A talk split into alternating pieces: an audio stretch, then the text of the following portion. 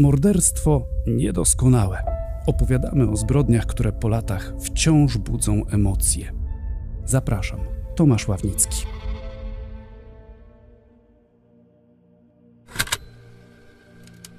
Anna Mycek, Katowice, Dąbrówka Mała. Ewa Pakan, Czelać. Lidia Nowacka, Będzin. Irena Szymańska, Będzin. Jadwiga Zygmunt, Sosnowiec. Eleonora Gąsiorowska, Będzin. Zofia Wiśniowska, Będzin. Maria Błaszczyk, Czelać.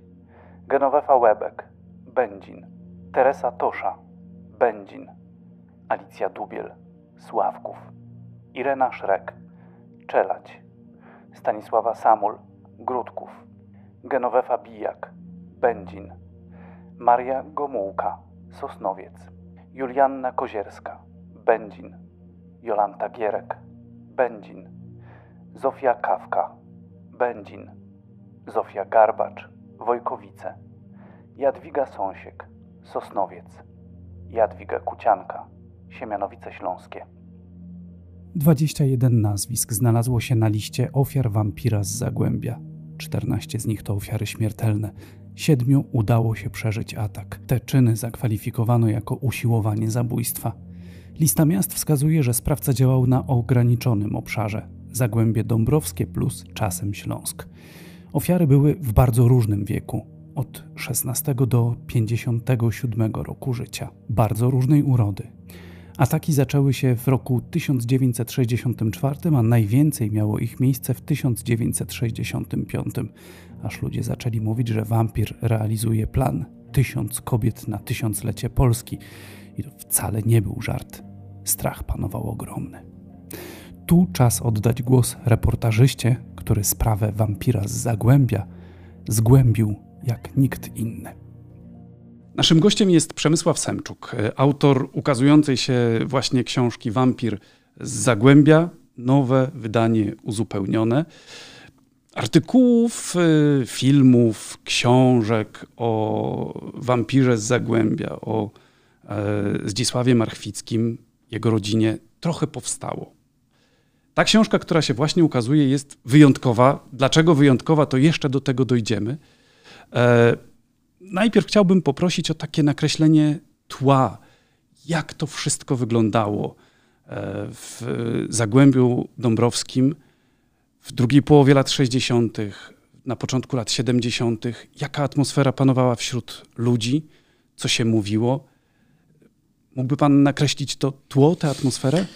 W Zagłębiu i na Śląsku, bo to by należało y, przyjąć całościowo. Historia zaczyna się w 1964 roku, wtedy ginie pierwsza ofiara, ale w pierwszej chwili milicja jeszcze nie ma pojęcia, z czym ma do czynienia. E, o tę pierwszą zbrodnię zostaje oskarżony mąż ofiary, nawet trafia do więzienia, do czegoś takiego, jak, jak dzisiaj nazywamy aresztem wydobywczym. Uznano, że posiedzi, to się przyzna. Ale na szczęście dla, dla tego mężczyzny yy, zaczęły ginąć kolejne ofiary i ten sposób zachowania yy, sprawcy, jak my to mówimy, modus operandi był tak wyraźny i czytelny, że milicja bardzo szybko uznała, że to nie może być ten człowiek, ponieważ on akurat siedzi, a kolejne ofiary giną w ten sam sposób. Jego wypuszczono.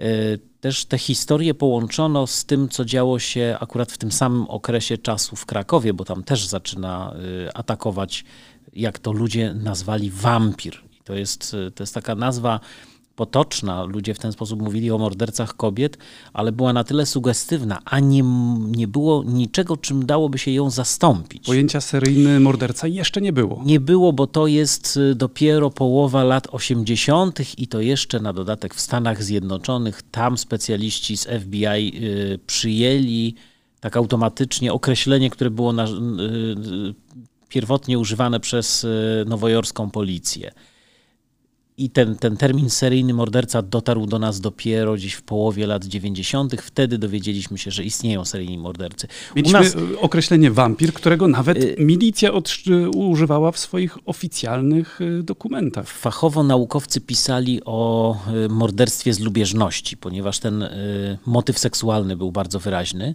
ale rzeczywiście no, ludzie mówili o nich, że to jest wampir i, i, i to było tak sugestywne, że w raportach rzeczywiście znajdują się wzmianki o poszukiwaniach wampira. Wręcz na naradach milicyjnych, kiedy, kiedy trwały spotkania, to mówiono o poszukiwaniach wampira. Pan wspomniał o określeniu morderstwo z lubieżności. No właśnie, motyw działania tego sprawcy. To nie było nic chyba związanego z lubieżnością, a przynajmniej niespecjalnie. Motyw rabunkowy też raczej odpadał. E, milicja zupełnie nie wiedziała, o co temu sprawcy może chodzić. I tu warto to podkreślić, ponieważ my dzisiaj y, mówimy o tym, że milicja działała no nieporadnie, prawda? Ale musimy wziąć pod uwagę, że to są zupełnie inne czasy, zupełnie inne środki techniczne. Nie było żadnych śladów DNA, śladów biologicznych. Y, no bo ta, też gwałtu nie było. No, ta ale... technika była w, zupełnie inna. W, w, przypadku morderstw, których dopuszczał się wampir z Zagłębia, faktycznie y, ani jedna z tych ofiar nie została zgwałcona. Następował pewien progres u sprawcy. On się doskonalił. My dzisiaj te, te, tego, takiego określenia używamy. Yy, w niektórych przypadkach ten motyw seksualny zaczął być bardzo wyraźny, bo yy, od początku było to obnażanie ofiar, więc już jest wiadomo, yy, że, że ten motyw jest seksualny, ale później w przypadku jednej z ofiar było okaleczenie ciała. Nacięcie wzgórka łonowego. Tak, i to było na tyle wyraźne, że już nie było wątpliwości. Jest taki mit y, związany z tą sprawą. Wszyscy są przekonani, że, yy, że uznano w którymś momencie, kiedy ginie bratanica Edwarda Gierka, że wtedy sprawę uznano za polityczną. Otóż odwrotnie. Yy, w momencie, kiedy ginie Jolanta Gierek, i prowadzący śledztwo, no nie wszyscy, bo, bo jedna osoba była jednak w dalszym ciągu, y, miała wątpliwości, ale przede wszystkim naukowcy, którzy konsultowali tę sprawę, wszyscy jednogłośnie orzekli, że ta sprawa nie ma podłoża y, politycznego. Bo domyślano się, że tak, że jest to jakaś prowokacja. Gierek było nazwisko Gomułka, Gomułka co prawda przez pisane. inne U. Y, jedna z ofiar miała także milicjantów w rodzinie. I to wysoko postawionych. Ale podczas tego spotkania, y, na którym ustalono, że to nie jest motyw y, polityczny, y, wtedy zastanawiano się i uznano w ten sposób, że gdyby rzeczywiście ginęły żony milicjantów, żołnierzy, to można by przyznać, że jest to prowokacja, jest to celowe działanie. Tutaj jednak zwrócono uwagę, że to przypadkowość jest bardzo duża.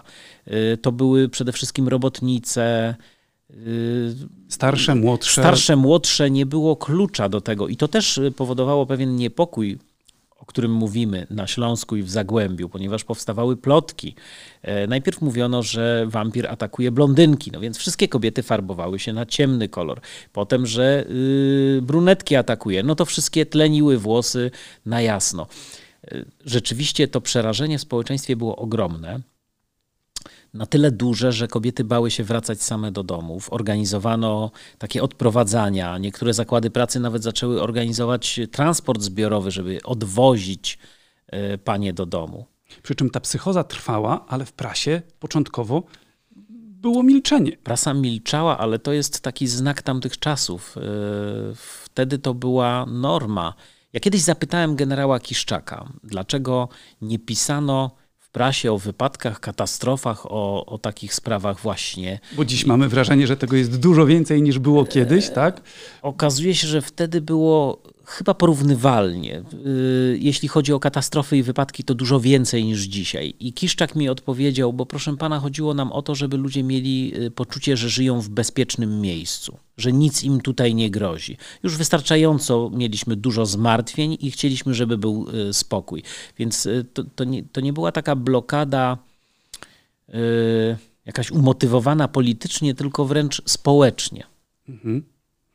E, zapytałem o tę e, atmosferę, no choćby po to, żeby dojść do tego punktu, czy e, ludzie mieli poczucie, że milicja daje sobie radę.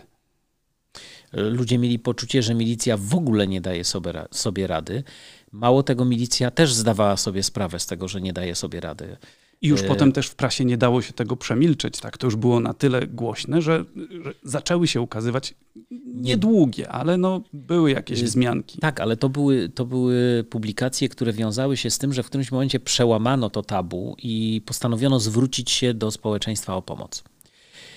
Jak się później okazało, y, było to błędem. Ja czytałem też opracowania, w których y, rozważano, czy w ogóle należałoby i później były też opracowania dotyczące samego śledztwa, gdzie podsumowano, że był to błąd, zwrócenie się do społeczeństwa o pomoc. To było kilkakrotnie, między innymi te publikacje prasowe, wielokrotnie po, po, po każdej ofierze już się potem pokazywały, aż w końcu to słynne e, obwieszczenie, w którym oferowano milion złotych za wskazanie sprawcy. Niestety społeczeństwo w takich przypadkach reagowało y, zupełnie odwrotnie. I to nie tylko ta sprawa, bo y, ja pamiętam też kradzież obrazów z Muzeum Śląskiego we Wrocławiu, gdzie tam podkreślano wręcz, zwracając się do społeczeństwa, że prosi się w tak poważnej sprawie o zachowanie powagi, żeby tymi swoimi informacjami nie zaciemniać obrazu śledztwa. I tak stało się właśnie w przypadku wampira z Zagłębia. To były y, nawet nie setki, tylko tysiące listów nie anonimów, tutaj należy podkreślić, no bo był motyw, milion złotych. E, I wielu ludzi myślało w ten sposób, no cóż mi właściwie szkodzi? E, napiszę, że mój sąsiad jest prawdopodobnie wampirem. A gdyby był, to tak jakbym wygrał y, w totolotka, prawda?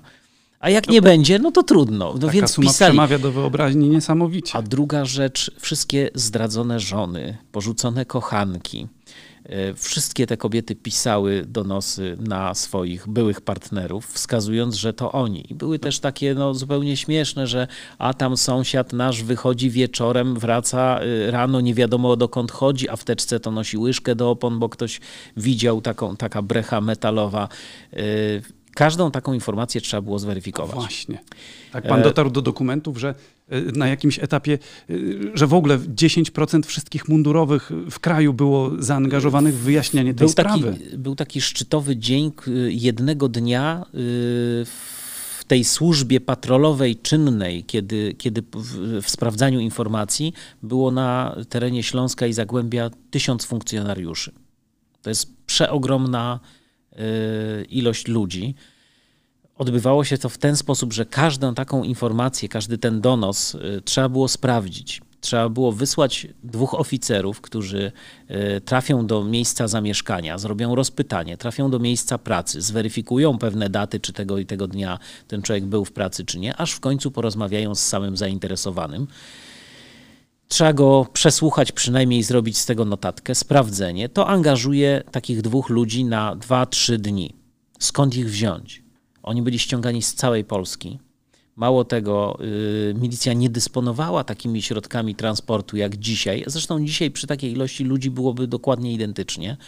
Y, ci funkcjonariusze poruszali się autobusami, tramwajami, jeździli, sprawdzali te informacje, przynosili raporty, to spływały y, tysiące informacji, miliony wręcz. Przynajmniej społeczeństwo miało poczucie, o w końcu milicja coś robi. Ale efekt tego był znaczy, raczej mizerny. Efekt był mizerny w przypadku y, poszukiwania wampira, ale przy okazji wykrywano mnóstwo innych przestępstw. Łapano mnóstwo sprawców i kradzieży, i rozboi, i gwałtów. Y, przy okazji rzeczywiście wypłynęło mnóstwo innych spraw. Tak, ale, ale niestety wampira się w ten sposób y, nie dało złapać. Pamiętajmy o tym, że nie było pewnych doświadczeń. E, nie mieli pojęcia, jak tego typu sprawcy się zachowują, w jaki sposób reagują, e, co dzieje się w ich psychice. Jak się czyta te raporty, ja przytaczam w książce taki raport z jednego z tych spotkań, i tam naukowcy, którzy zostali poproszeni o współpracę, dywagują, kim może być ten, y, ten sprawca, jak może wyglądać, czyli coś w rodzaju dzisiejszego y, profilowania, z tym, że dzisiaj jeden profiler, y, specjalista nad tym pracuje, oni wtedy zrobili taką burzę mózgów i się zastanawiali, no skoro jest w stanie przenieść ofiarę w inne miejsce, to znaczy, że jest silny. Y, jeżeli szybko ucieka, a no to jest sprawny fizycznie, no to może być żołnierzem, jakimś Jeśli komandosem. po chwili był w innym miejscu, musi mieć samochód, tak? Najbardziej mnie ubawiła propozycja, że być może on jest cyrkowcem.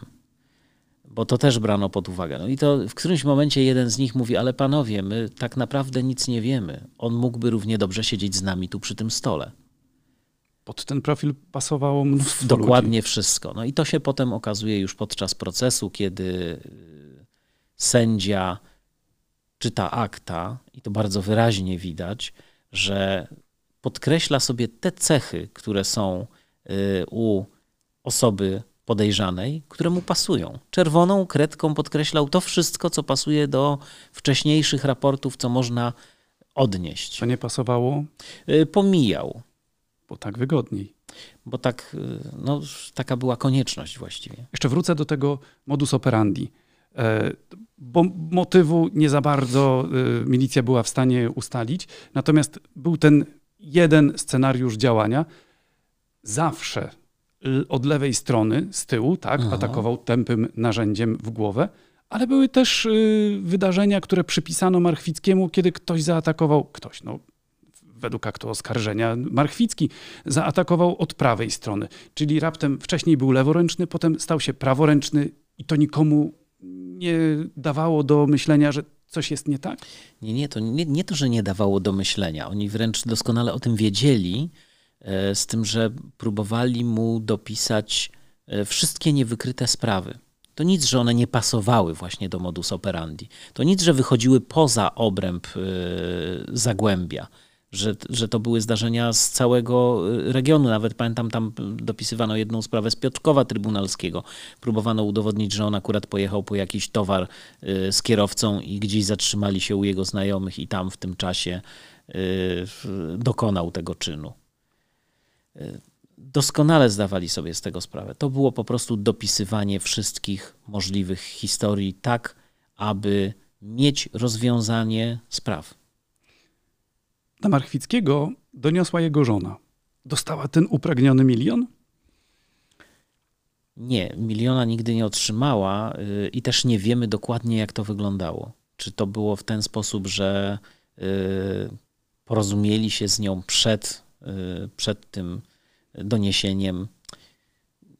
Te, tego nie wiadomo. Ja dotarłem do reportażu radiowego, w którym Maria Marchwicka opowiada, ale też ze swojej perspektywy i też nie do końca jest to opowieść wiarygodna.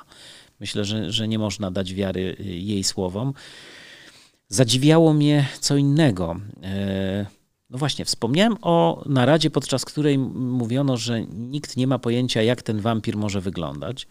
Natomiast e, krótko po tym powstaje taka notatka, w której e, postać zostaje bardzo dokładnie opisana. I nie przez naukowców, a przez prowadzącego sprawę, e, przez Pana Jerzego, Grubę. I nagle, kiedy, kiedy trafia się na dokument, to jest taka pierwsza notatka, zgodnie z legendą, którą milicja opowiedziała, dzielnicowy miał trafić do Marii Marchwickiej. Ona miała mu powiedzieć, a co wy tego wampira szukacie? Przecież to mój mąż Zdzisiek jest tym wampirem. I ona mu zaczyna opowiadać. Ja czytałem tę notatkę i porównywałem ją też z tym dokumentem, z tym, z tym opisem, yy, hipotetycznym opisem sprawcy. Tam się dosłownie akapity zgadzają. To jest tak, jakby zostało napisane y, na zamówienie ten, ten dokument. No a później Marchwicka w, w tym wywiadzie radiowym opowiadała y, zupełnie inną wersję tego i też y, jak wyglądało to, że ona niby była zdziwiona, a z drugiej strony, że, że przyszła na milicję i mówi, że to, ale to nie tak, on mnie bije, ten mój mąż się nade mną znęca, nie, przecież jak ja mu przyłożyłam, to on tam... y, Podkreślała tak, waży 120 kilo, gdzie on by mi co zrobił? co, co zrobił. No i ci milicjanci mówią, to Marchwicko, to my tak mamy pisać? A nie, nie, to piszcie, że on mnie bije.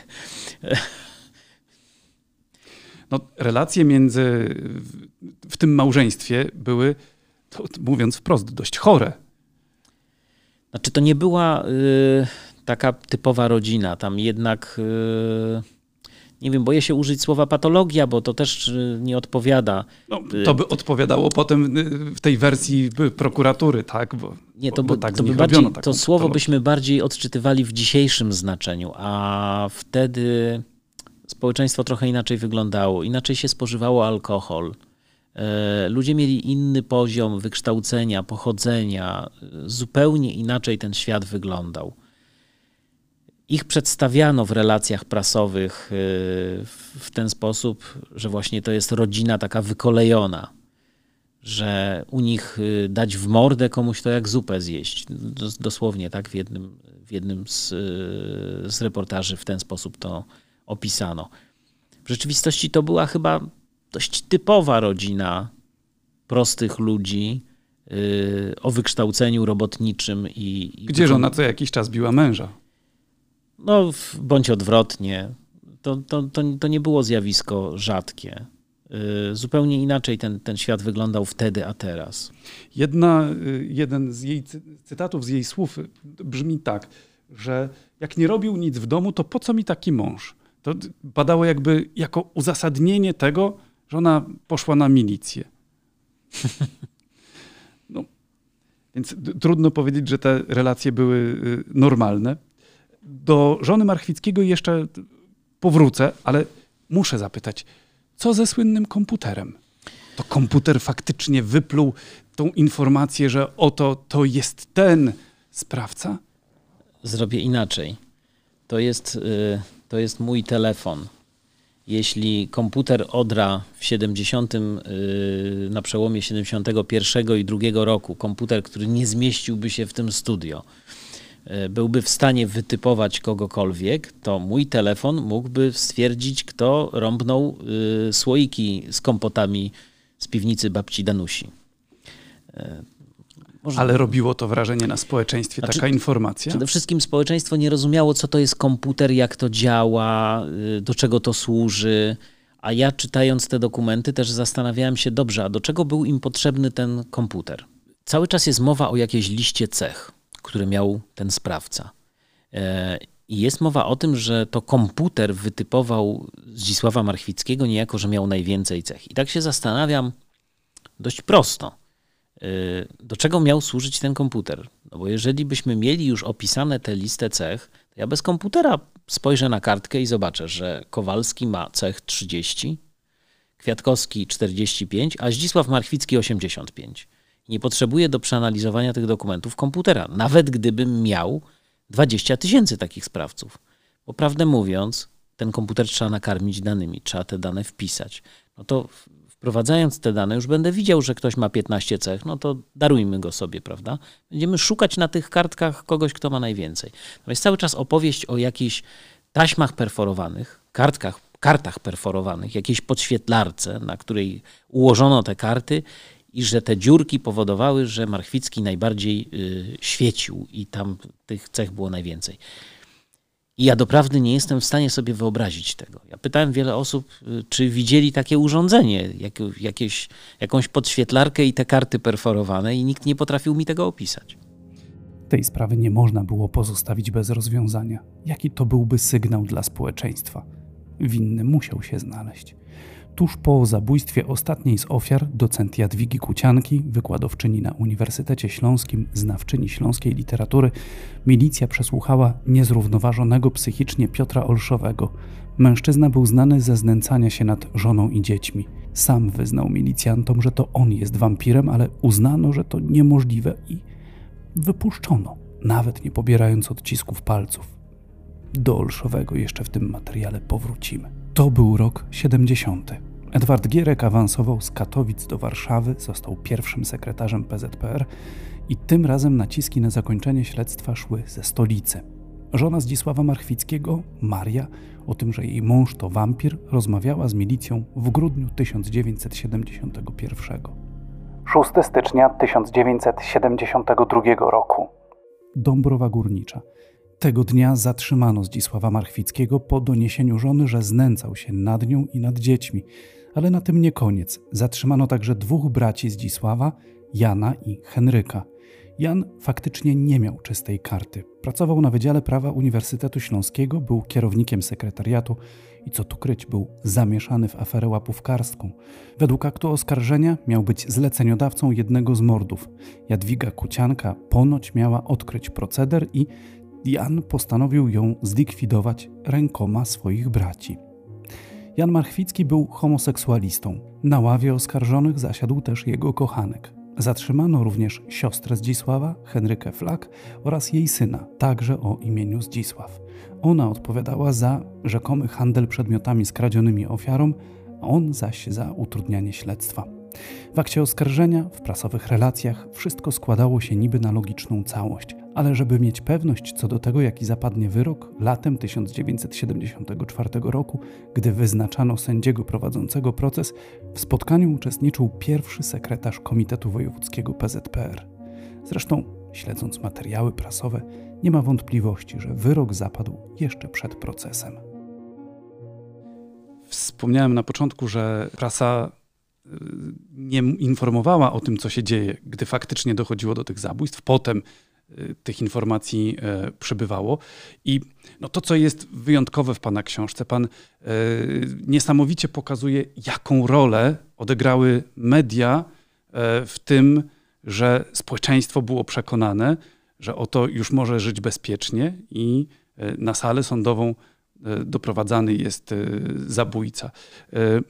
Kiedy Jerzy Gruba spotkał się z dziennikarzami, czy on w ogóle użył określenia, że to jest podejrzany? To ulegało jakiejś wątpliwości? Nie wiem, nawet nie zastanawiałem się nad tym. Chyba nie. E, bardziej przykuło moją uwagę, że od pierwszego momentu dziennikarze przedstawiali go jako sprawcę i że to już nie ulegało wątpliwości. Mało tego, e, ja cały czas mówię o tym, że złamano jedną z podstawowych zasad prawa prawo do obrony. E, Zdzisław po zatrzymaniu, kiedy już mu przedstawiono te zarzuty i się zdziwił, ale jak to, to, to, to ja mam odpowiadać za te morderstwa kobiet, ja z tym nie mam nic wspólnego, to proszę o adwokata. E, złożył takie pismo, wniosek o przydzielenie mu adwokata i odmówiono. E, decyzję wydał sędzia Ochman, który go później sądził.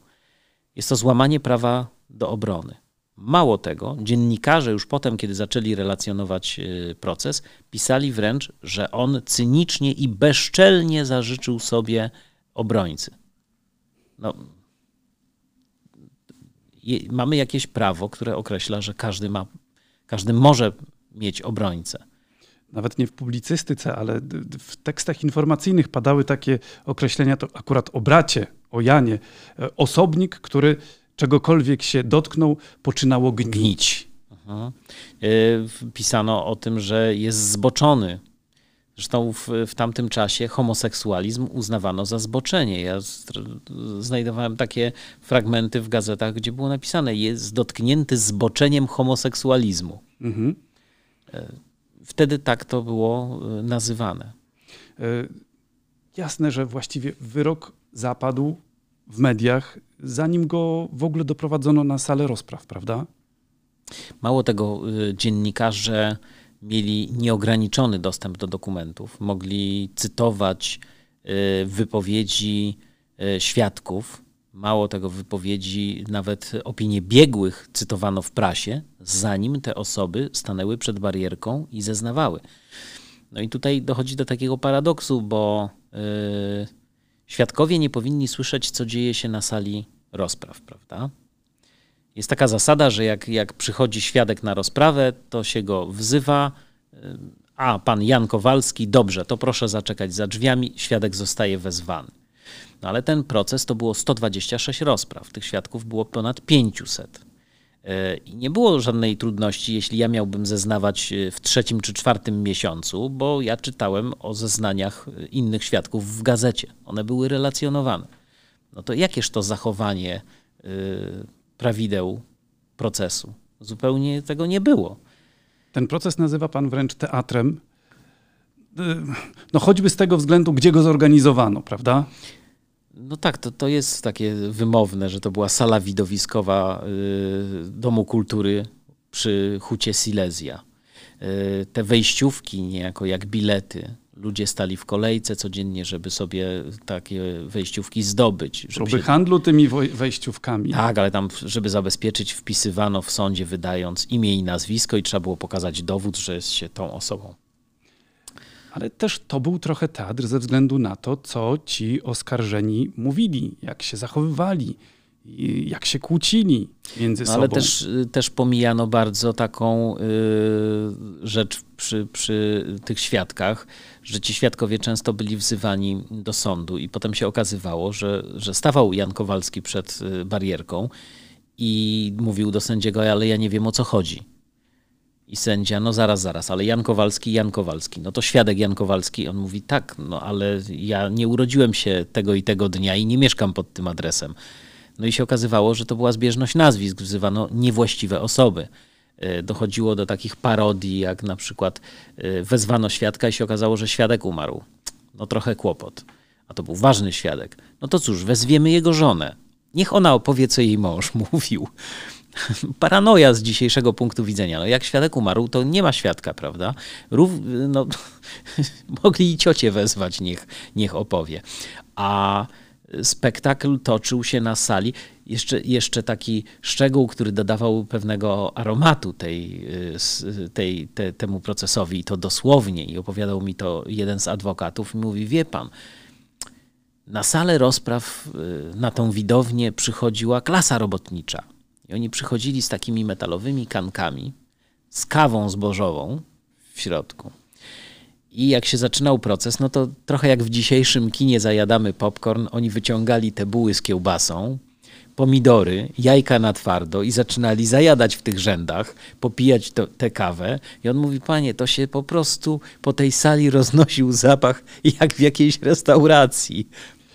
A do tego wszystkiego nagle podsądni, którzy zaczynają się czasem bić, czasem kłócić, wzajemnie oskarżać.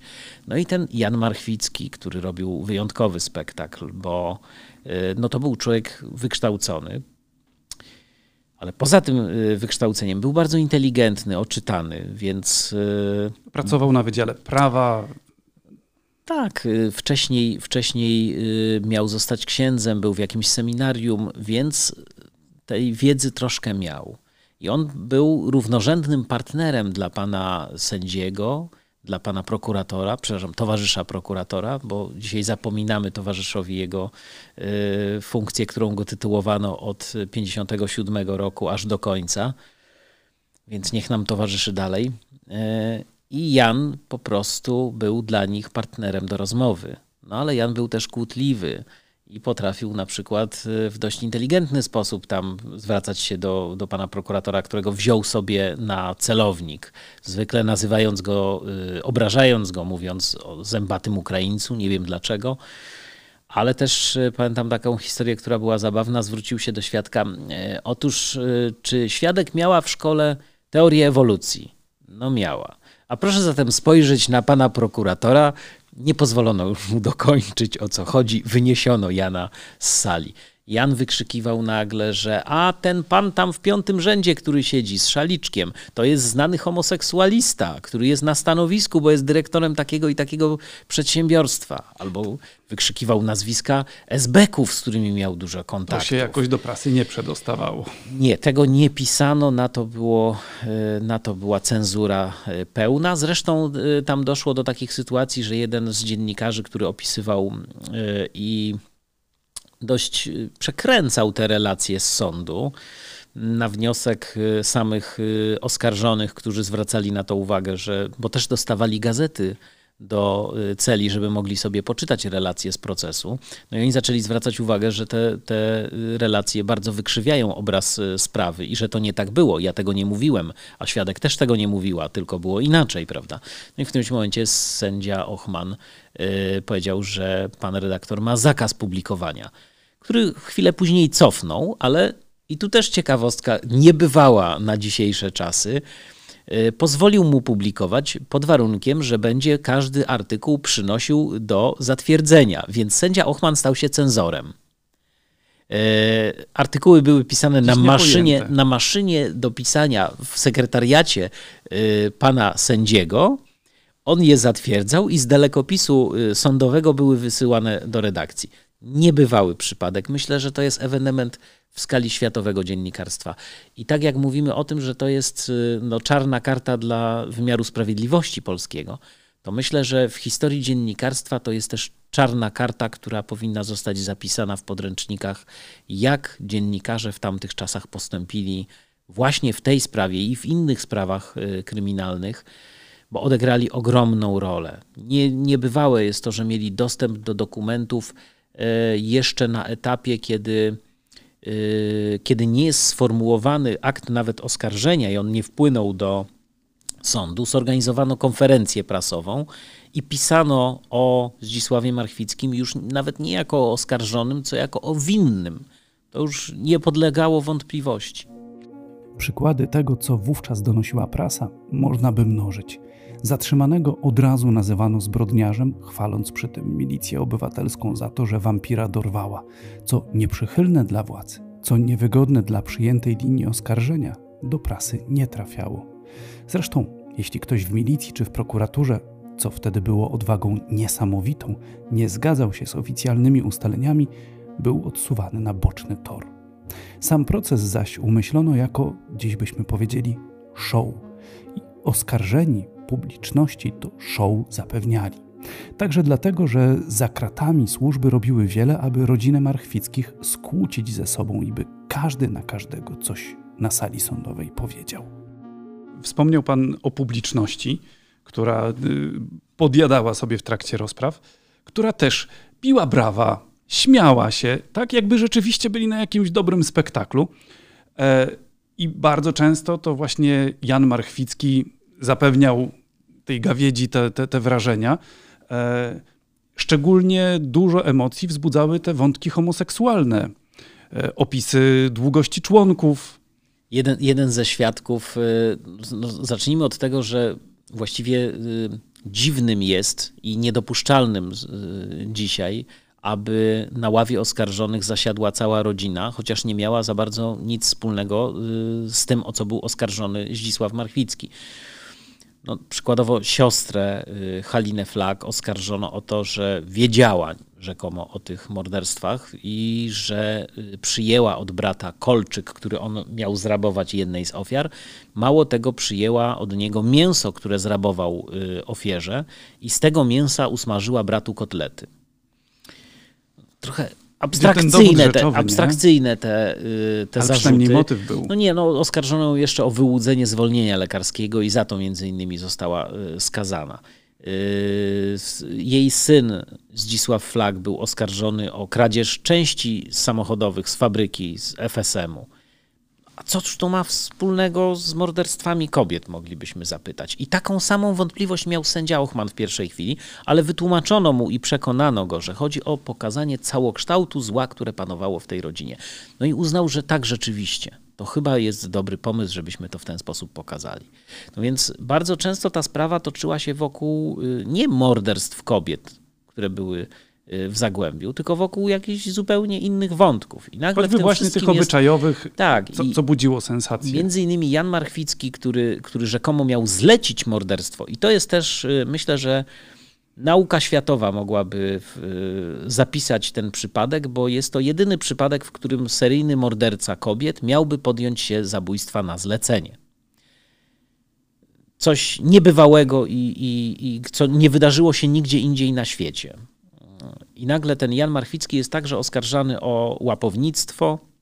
On ujawnia mnóstwo y, kuluarowych spraw z Uniwersytetu Śląskiego no niebywale. Mało komu jest to wygodne. Ma, niebywale pikantnych i on tam y, wręcz uczestniczył, był jednym z organizatorów tego procederu y, łapówkarskiego. Ale kiedy na przykład się okazywało, że taki student nie miał pieniędzy, żeby mu zapłacić, to Jan Marchwicki chętnie przyjmował w naturze. I tam jest opisywany taki przypadek, że właśnie no, zeznaje młody chłopak i mówi, że nie, nie, on absolutnie, on tam coś zapłacił Janowi Marchwickiemu. Na co Marchwicki zrywa się z ławki i mówi, ależ to nieprawda, ja odbyłem ze świadkiem stosunek u mnie w dziekanacie, w pokoju numer 8, na dywanie, na podłodze przy biurku. No, świadek zaczyna zaprzeczać, że to jest nieprawda. Na co Marchwicki znowu, ależ y, wysoki sądzie, y, ja mam dowód. Y, świadek ma niebywałego członka pogratulować przyszłej narzeczonej. 25 centymetrów we wzwodzie. Świadek zemdlał. I teraz po tym wszystkim. Trudno się dziwić, że publika biła brawo. Teraz po tym wszystkim, po opowieściach o kiełbasie, o brawach, o śmiechach, o długości członków. Taki cytat. Proces toczył się w spokoju, powadze i majestacie prawa. Kto tak napisał? Barbara Zeidler, jedna z y, największych sław polskiego reportażu. Y, obecnie twierdzi, że nie bywała na rozprawach, że może raz czy dwa była. No i zaczynam się zastanawiać, bo być może faktycznie nie była i nie widziała, tylko opisała coś, co. No Ktoś właśnie. podesłał dokumenty. Bo panu się udało dotrzeć do no, dość niezwykłych informacji w sprawie Barbary Zeidler, e, legendy właśnie dziennikarstwa sądowego, osoby opisującej najważniejsze procesy tamtych lat w życiu Warszawy, w życiu Litera... Później w życiu literackim tak, pracowała, tak. Było, bo życie literackie, no to też jest zaskakujące, ale rzeczywiście miała, e, w, w życiu było, e, był dział reportażu sądowego. Barbara Zeidler przede wszystkim była y, reporterem sądowym. Relacjonowała te najgłośniejsze procesy. Nie tyle, bo dzisiaj mamy takie, takie pojęcie jednak dziennikarza śledczego. Absolutnie nie. Y, ona nie próbowała odszukiwać jakichś afer, nadużyć. Y, relacjonowała procesy. Była dziennikarzem sądowym. Jednym z najsłynniejszych w Polsce uczestniczyła w tych największych, najgłośniejszych procesach rzeczywiście y, dzisiaj twierdzi, że nie była na tym procesie, chociaż inni pamiętają, że bywała. Mało tego, że jeździła z Warszawy i że zawsze jeździła z prokuratorem Gurgulem w jednym y, przedziale.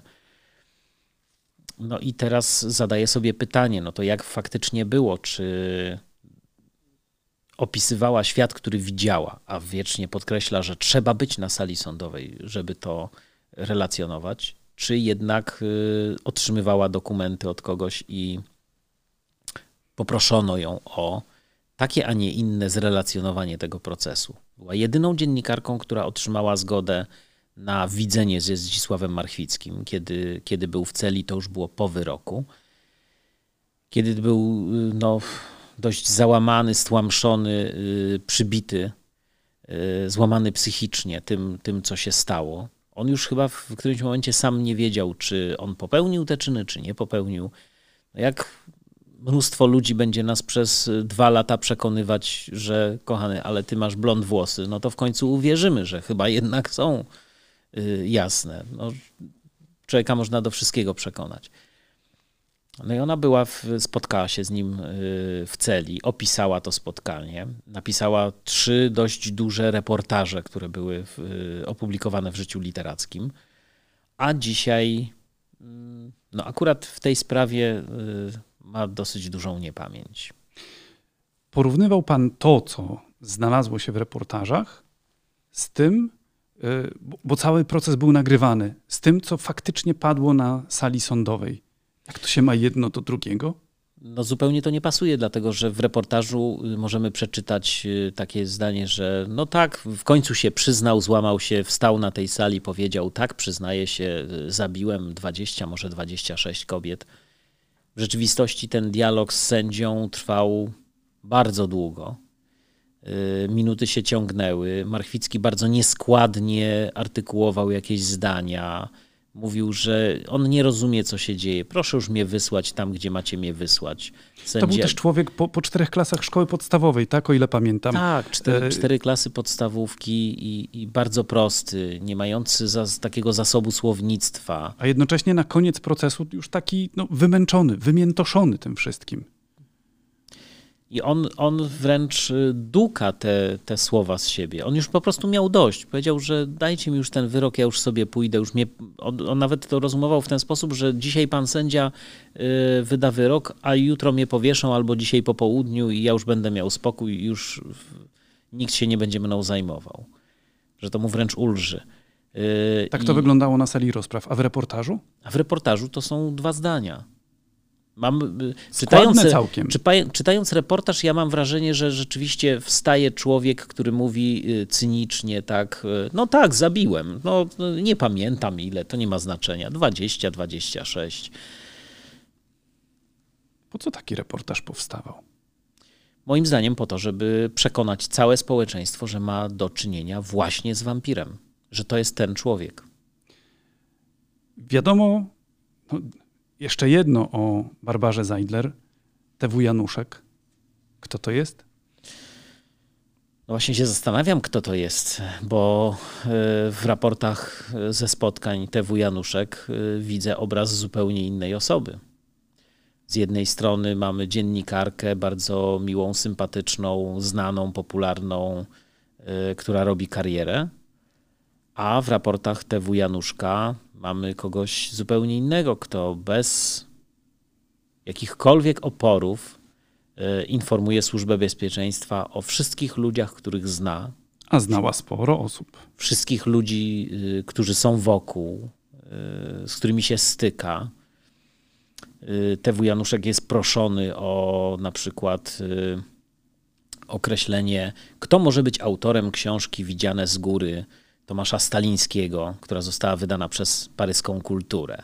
No i bardzo trafnie skądinąd stwierdza, że może być to Kisielewski, bo, i tutaj padają argumenty, e, czyli niejako podaje tego autora e, Służbie Bezpieczeństwa. Jest bardzo dużo e, informacji na temat Alicji Lisieckiej, dziennikarki, krytyczki literackiej.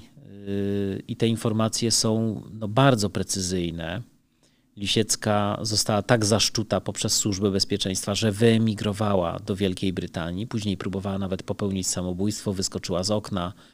Yy, po długich, długich perypetiach wróciła do Polski wręcz za zgodą generała Kiszczaka, który pozwolił jej wrócić pod warunkiem, że dokona yy, tak, takiego samooskarżenia, autokrytyki i przyzna się, że była zmanipulowana przez imperialistyczny wywiad E, wróciła do Polski, nie miała z czego żyć, żyła w skrajnie e, trudnych warunkach, w końcu już po latach trafiła nawet do domu opieki.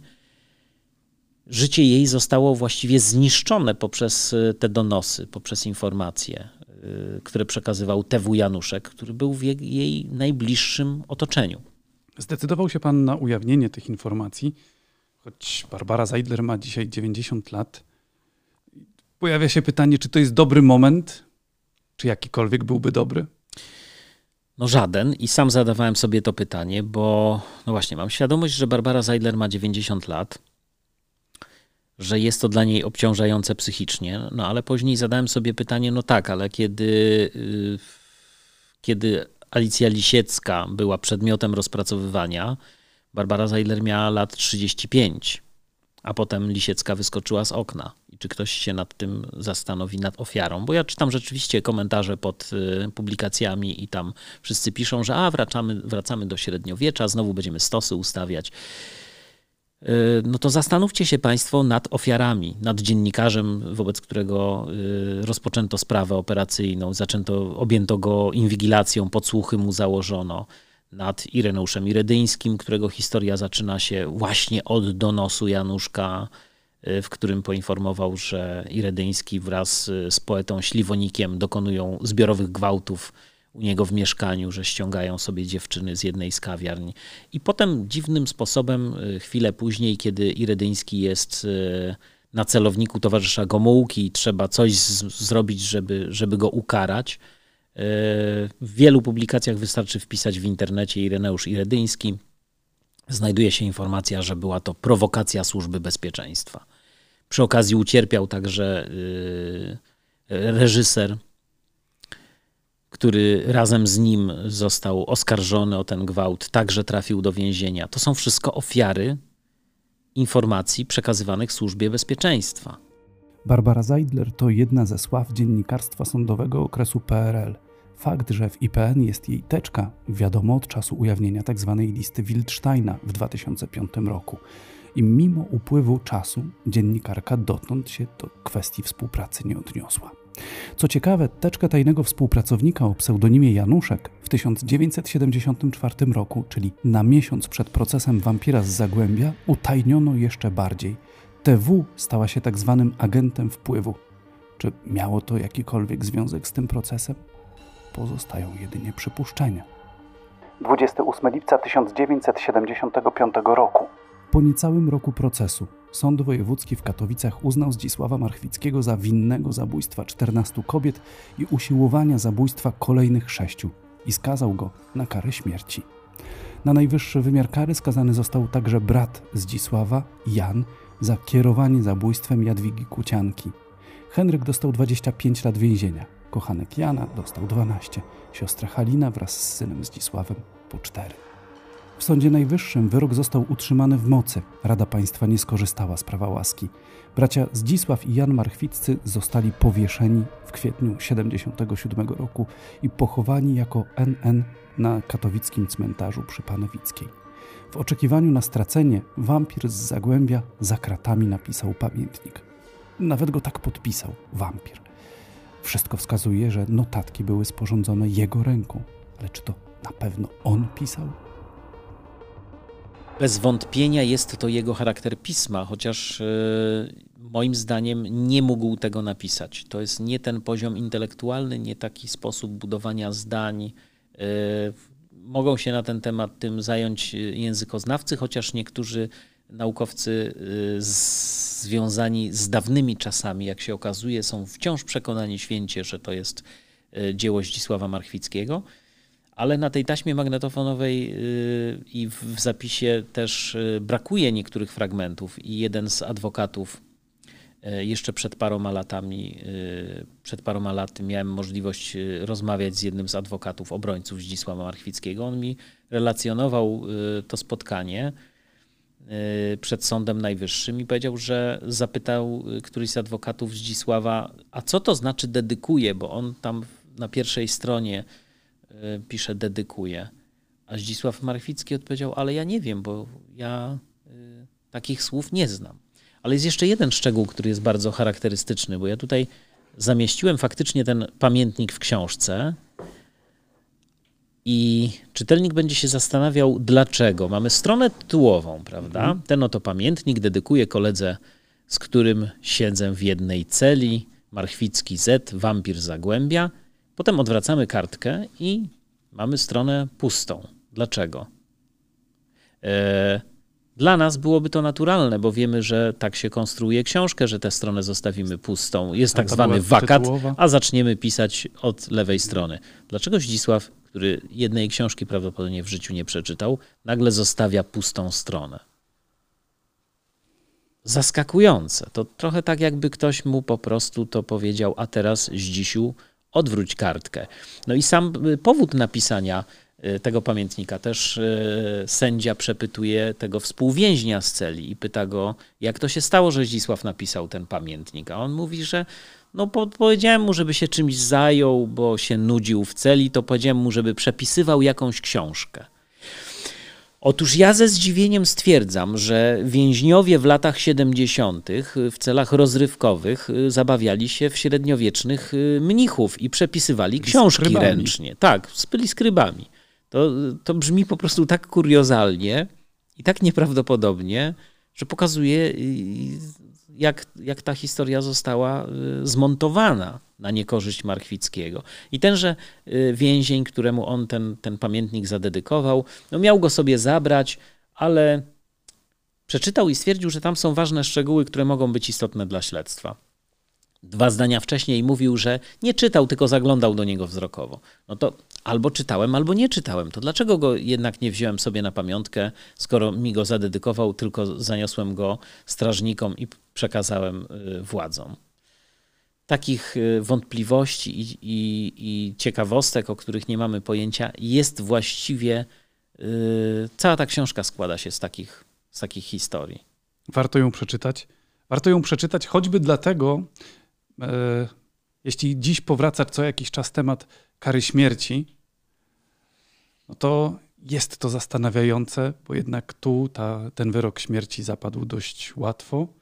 Jest co, co najmniej dużo wątpliwości, czy to faktycznie skazano właściwą osobę. Zawsze się zastanawiam, no i co przynosi yy, rodzin, rodzinie czy rodzinom ofiar taka kara? Czy jest jakimś ukojeniem, czy wskrzesza osobę, yy, która odeszła? Czy w jakiś sposób poprawia im to nastrój, że że, że sprawca zostaje powieszony w tym wypadku. I z takim dużym zdziwieniem, jak za każdym razem, kiedy jest jakaś głośna sprawa kryminalna i, i widzę dziennikarzy wypytujących ludzi przypadkowych, którzy byli z sąsiedztwa, i pada takie stwierdzenie: jedynie to powiesić, kara śmierci. I wtedy zastanawiam się z taką głęboką zadumą nad tym naszym społeczeństwem, które rzekomo jest takie tolerancyjne i humanitarne. Ci ludzie na widowni, którzy tam jedli kiełbasę i pili brawa, też nie mieli wątpliwości, że powiesić. Bardzo dziękuję za rozmowę. Dziękuję. W świetle tego wszystkiego, co wiemy dziś, co najmniej można mieć poważne wątpliwości co do tego, czy faktycznie Marchwicki był wampirem z Zagłębia. Ale jeśli nie on, to kto? Przecież 14 ofiar śmiertelnych to fakt niezaprzeczalny. Ktoś je musiał zamordować. Tu wracamy do wspomnianego Piotra Olszowego. Kilka dni po tym, jak go wypuszczono, milicja otrzymała anonimowy list. Jego nadawca wprost przyznawał, że to on odpowiada za serię morderstw. To była ostatnia ofiara. Nie złapiecie mnie. Tak napisał i zapowiedział, że popełni samobójstwo. 15 marca 1970 roku Piotr Olszowy zabił młotkiem żonę i dzieci. Następnie oblał się benzyną i podpalił. Spłonął i on, i jego rodzina, i dom. Odcisków palców ponownie pobrać się nie dało. Seria zabójstw ustała. I co? Milicja miała się przyznać, że wampira miała, ale puściła wolno? aby ten jeszcze zamordował swoją rodzinę?